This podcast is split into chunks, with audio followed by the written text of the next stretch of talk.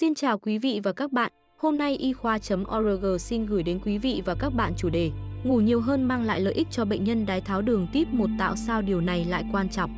Trước đây chưa từng có nghiên cứu nào xem xét cụ thể đến mối liên hệ giữa thời lượng giấc ngủ và cảm xúc tích cực hoặc tiêu cực với cuộc sống hàng ngày ở bệnh nhân đái tháo đường tiếp 1. Người trưởng thành mắc đái tháo đường tiếp 1 được ghi nhận bị rối loạn giấc ngủ nhiều hơn so với người bình thường. Có khả năng liên quan đến nguy cơ những người bệnh này phải đối mặt do tình trạng hạ gluco máu, tăng gluco máu và tăng khả năng thiếu ổn định gluco máu. Nghiên cứu được xây dựng như sau. Nghiên cứu trên 166 người trưởng thành được chẩn đoán mắc đái tháo đường tiếp 1 đã được điều trị ổn định ít nhất một năm và được ghi nhận từ tháng 6 năm 2020 tháng 2 năm 2022 trong nghiên cứu chức năng và cảm xúc hàng ngày với bệnh đái tháo đường tiếp 1.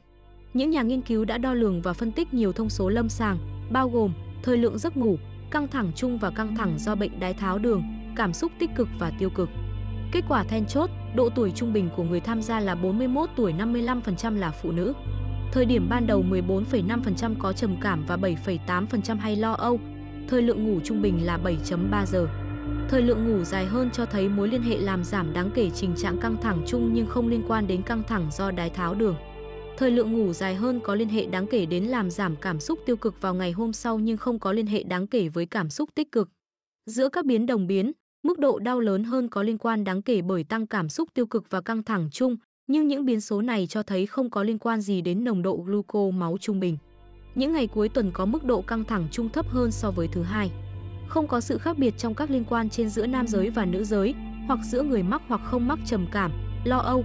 Những hạn chế của nghiên cứu Nghiên cứu này là nghiên cứu quan sát và vì thế các kết quả liên hệ được báo cáo không thể xác định được quan hệ nhân quả.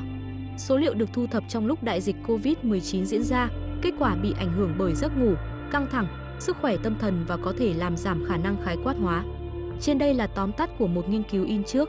Within-person relationship of sleep duration with next Stress and affect in the daily life of adults with type 1 diabetes bởi các tác giả tại Anh Quốc và Hoa Kỳ trên Medship được cung cấp đến người đọc bởi Medscape.